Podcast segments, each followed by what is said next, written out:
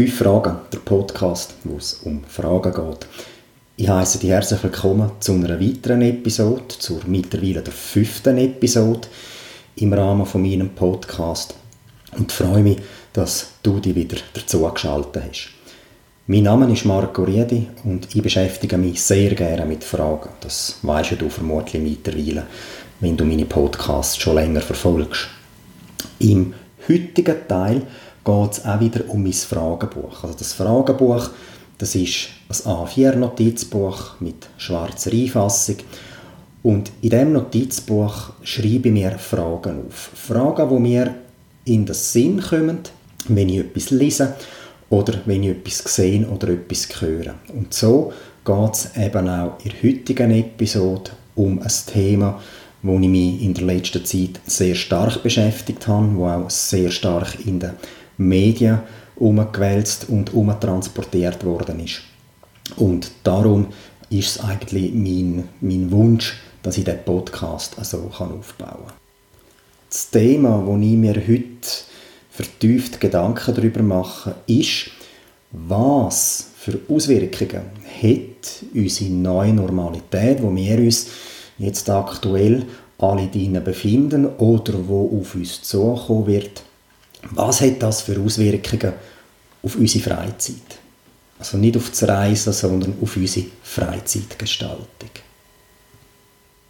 Was ist Freizeit? Was bedeutet Freizeit? Und wie ist Freizeit bis anhin gelebt worden?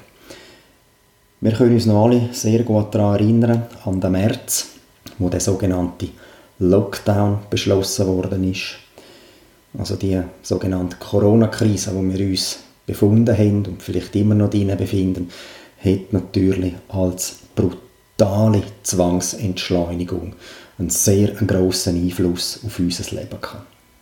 Was ist alles gestoppt worden anhand von diesen Umständen, wo wir draussen angetroffen haben. Ja, Sportveranstaltungen, also das ist sowohl Breitensport wie aber auch Profisport. Wir können uns vielleicht noch daran erinnern, laufende Meisterschaften sind unterbrochen oder sogar abgebrochen worden.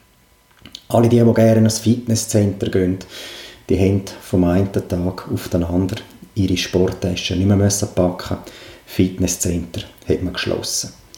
Leute, die gerne in ein Museum gehen oder die sich gerne mal einen Film in einem Kino anschauen, haben auch keine Möglichkeit mehr gehabt.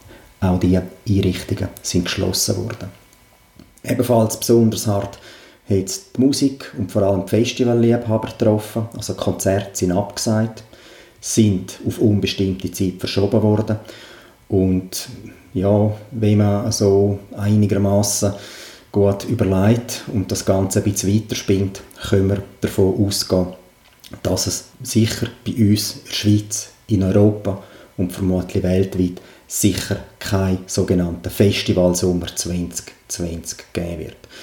Und die Leute, die sich gerne mit ihren Kollegen, mit ihren engsten Freunden in einer Bar treffen oder zusammen zum Mittag wollen oder zusammen auswärts zum Nacht gehen wollen, ja, auch die sind vor verschlossener Türen gestanden, weil auch die Gastronomie- und Restaurationseinrichtungen geschlossen worden sind. Spannend ist dann vor allem der Bereich, gewesen, was denn effektiv unternommen worden ist. Also man hat eine Zwangsentschleunigung, äh, wirklich eine Zwangsentschleunigung. Man hätte sich eben nicht mehr können dieser freien Zeit, so wie man es vielleicht gewöhnt war, hingeben. Man hätte sich müssen anders organisieren Und gleichzeitig haben sich aber auch die Freizeitanbieter anders organisiert und anders arrangiert.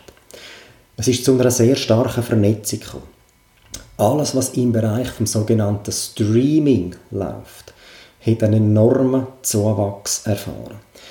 Beispielsweise auf Instagram habe ich gesehen, dass äh, das moderne Museum in Stockholm jeweils sehr regelmäßig sogenannte Museumsführungen anbietet. Also die sind in einem Livestream gewesen. Da ist ein Museumsmitarbeiter, eine Museumsmitarbeiterin durchs Museum durchgelaufen und hat dann gewisse Kunstwerke erklärt. Also auch die Kunstwerke interpretiert und so den Interessenten weitergebracht.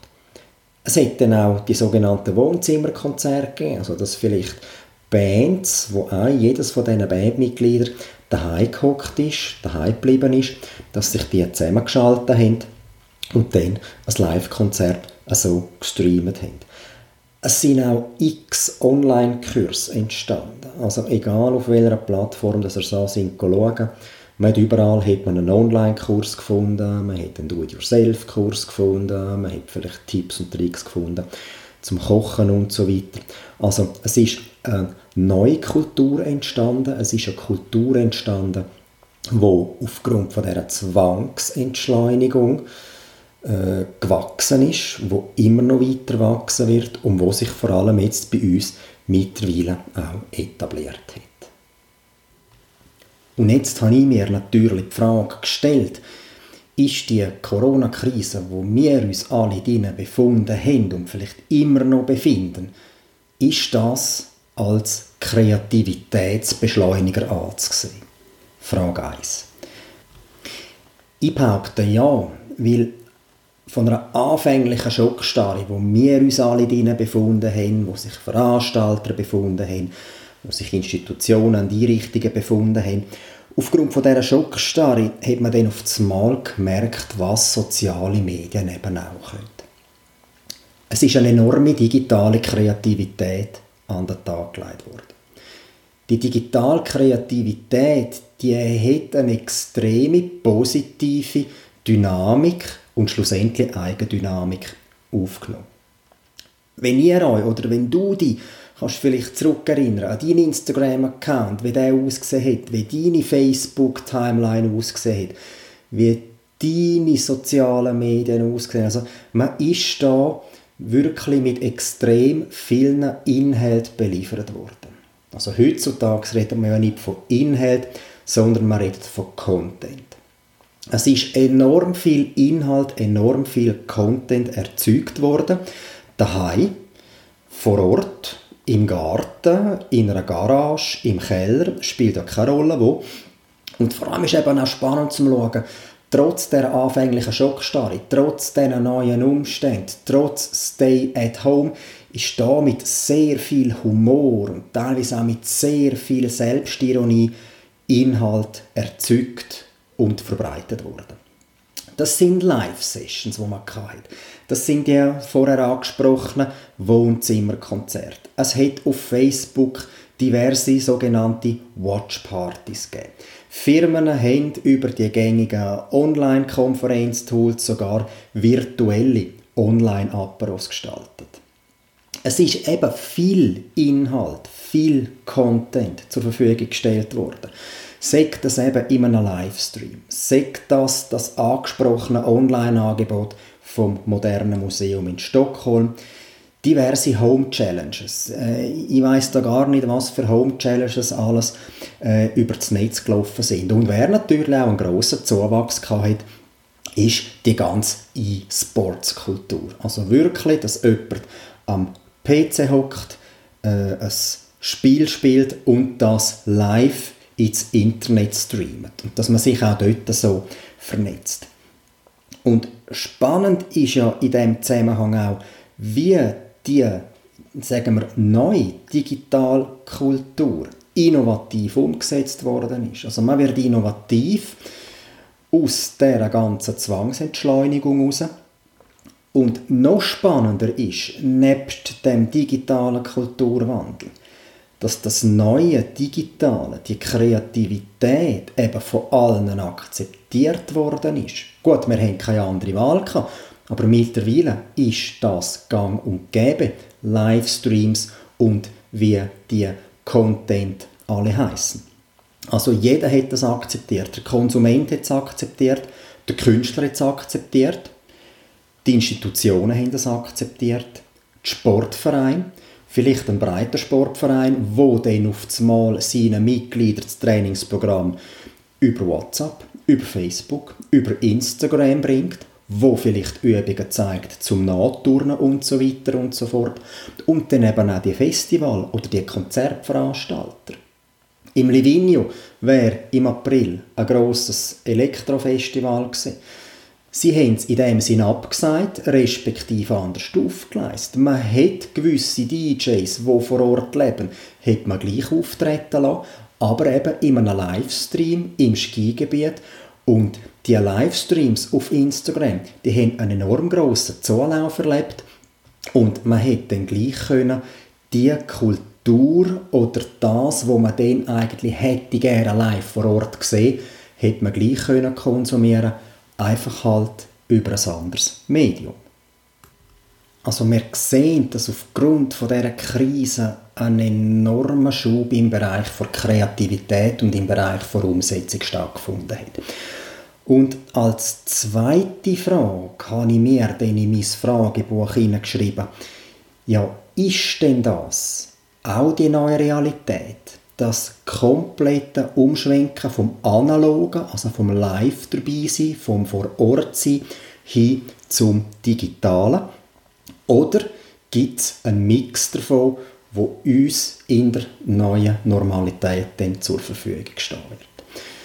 Also es ist ganz klar bewiesen, Kunst und Kultur geht in dem Sinn auch digital. Also eben nochmal die Museen, die geöffnet haben oder vielleicht Bibliotheken, die äh, gratis Zugriff gegeben haben auf irgendwelche elektronisch abgeleiteten Medien und so weiter und so fort. Ich denke mir, dass das sicher ein enormer Punkt ist, wo uns auch in Zukunft begleiten wird. Gefühle, Emotionen und Wahrnehmungen, wo wir alle im Rahmen von einem Live-Event vor Ort erleben, ja, das kann das Digitale nicht transportieren. Und die Veranstalter, die Institutionen und wie es alle heißen, die können sich natürlich nicht darauf vertrauen, dass sie im Rahmen von unserer neuen Normalität schlichtweg alles nur noch über einen Livestream können abbilden können. Mit einem Livestream ist das noch nicht gemacht und ausschließlich digital wird das nicht über die Bühne gehen.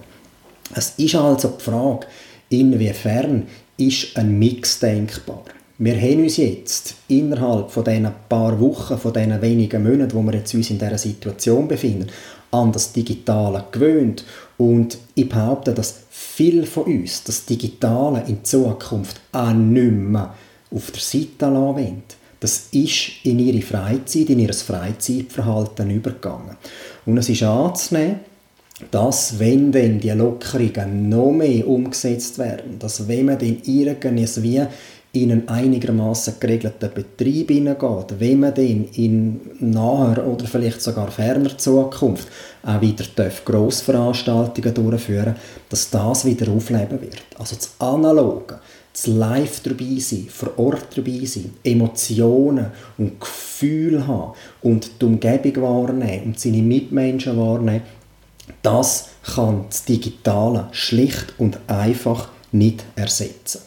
Wie es denn aber im Analogen umgesetzt wird, also wenn wir uns dann mal alle zu einem Konzert treffen oder wenn ihr wieder so an ein Festival geht oder wenn ihr in ein Kino geht, dann stellen euch doch einmal jetzt mal vor, ja, wie sieht denn das aus mit dem Social Distancing?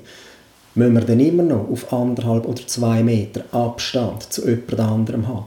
Wie das umgesetzt wird, ja, das wird dann Sache der jeweiligen Institutionen, von den Veranstaltern sein. Aber ich behaupte, wenn wir uns schon so kreativ in dieser Krise haben können durchschlängeln, uns dermaßen kreativ können ausleben, wird es dann auch dort, wenn es wirklich hoch zu und her geht, die entsprechenden kreativen Umsetzungen geben. Die nächste Frage, die ich mir gestellt habe, ist, was ist jetzt der Eindruck der Leute zum Thema Digitalisierung? Digitalisierung. Ist Digitalisierung entzaubert worden? Hat Digitalisierung gar nicht das Stigma, wo viele Leute dem Begriff Digitalisierung gegeben haben? Ja, bis vor ein paar Jahren Digitalisierung, das ist böse, Digitalisierung, das ist übermächtig, Digitalisierung ist nicht nachvollziehbar. Und ich für mich selber habe festgestellt, dass halt in der Zeit, wo wir uns befinden, dass Digitalisierung im Kontext von dieser Krise rein als Mittel zum Zweck ist. Also das Neue, das Digitale ist alltagstauglich. Es ist alltäglich. Ich bewerte Digitalisierung nicht als bös oder nicht als gut. Ich sehe Digitalisierung als neutral Digitalisierung ist kein Superheld. Digitalisierung ist nicht übermächtig. Nein, Digitalisierung hat sich in den letzten Wochen, in den letzten Monaten extrem in unseren Alltag eingebrennt. Für was wird die Digitalisierung gebraucht? Ja, wir haben da effektive Umsetzungen individuell. Also jeder braucht das Digitale individuell für sich. Er pickt für sich heraus, was mir gefällt und was ich konsumieren will. Heißt aber nicht, was ich vorher gesagt habe, dass das Analoge verschwinden wird. Nein, das Analoge wird bleiben. Wir sind Menschen, wir sind soziale Wesen, wir brauchen Gefühl, wir brauchen Emotionen, wir brauchen den Kontakt eins zu eins. Und darum wird das Analoge sicher bleiben.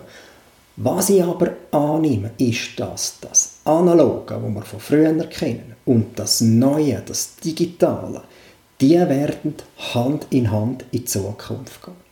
Also nehmen wir ein Beispiel. Wie viele Fitnesscenter, wie viele Yoga-Studios, wie viele Pilates-Lehrer und Lehrerinnen haben in der Kürze ihre Angebote online gestellt.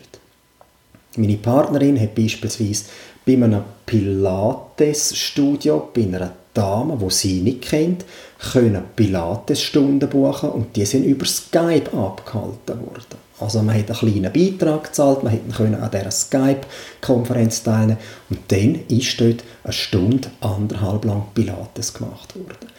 Ist in dieser Zeit etwas Gutes, aber ich denke, dass mit dieser nennen wir es Entzauberung vor Digitalisierung, dort sicher die Hemmschwellen abgebaut worden ist, aber auch, dass die Leute sagen, gut, ich kann mit digitalen Medien umgehen, ich akzeptiere das, ich finde das etwas Cooles, ich finde das etwas Lässiges, aber ich wette nicht auf das Analoge, auf soziale Kontakte, auf Emotionen, auf Gefühle vor Ort verzichten. Und eine von meinen wichtigen, von meinen nächsten Fragen, die ich in meinem Fragenbuch zu diesem Thema habe, ist ja, wo bleiben denn die Werte, wo bleiben die einzelnen Werte von diesen Konsumenten? Wo bleiben meine Werte? Was passiert mit meinen Werten? Ich denke, das kreative Vernetzen und auch das Teilnehmen an so Livestreams, online, digital, wird einen enormen Effekt haben. Und zwar, es wird authentischer werden. Es wird glaubwürdiger werden. Vielleicht bin ich naiv, aber ich hoffe, dass weniger Selbstinszenierung und weniger Falsches über das Netz gehen wird. Vielleicht ist es naiv von mir, das anzunehmen, aber das ist so meine Haltung. Also wir werden mehr Tiefgang haben. Ob sich eine Social Media Kultur ändert, das weiß ich nicht, aber ich denke, durch mehr Tiefgang, durch das Fokussieren auf Tiefgründiges und weniger auf Oberflächlichkeit wird sich einerseits einmal das Nutzenverhalten, aber allem Anschein nach dann vielleicht auch die entsprechenden Inhalte ändern. Ich habe mir dann auch überlegt, kommt es vielleicht zu einem Prinzipienwechsel oder sogar zu einem Paradigmawechsel.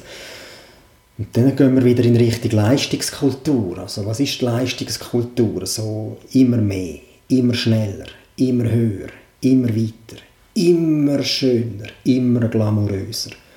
Geht es weg von dem zu mehr Bewusstsein, zu mehr Achtsamkeit, zu tiefgründigeren Inhalten. Wird es kaltvoller das Ganze, was Inhalte sind, was aber auch Gespräche sind. Also es ist vielleicht nicht mehr so eine Plattitüde, es ist vielleicht nicht mehr so einfach der Smalltalk, damit man mit jemandem geredet hat. Man bewegt sich vielleicht bewusster, man geht vielleicht länger spazieren, man redet über Sachen, die wirklich wichtig sind.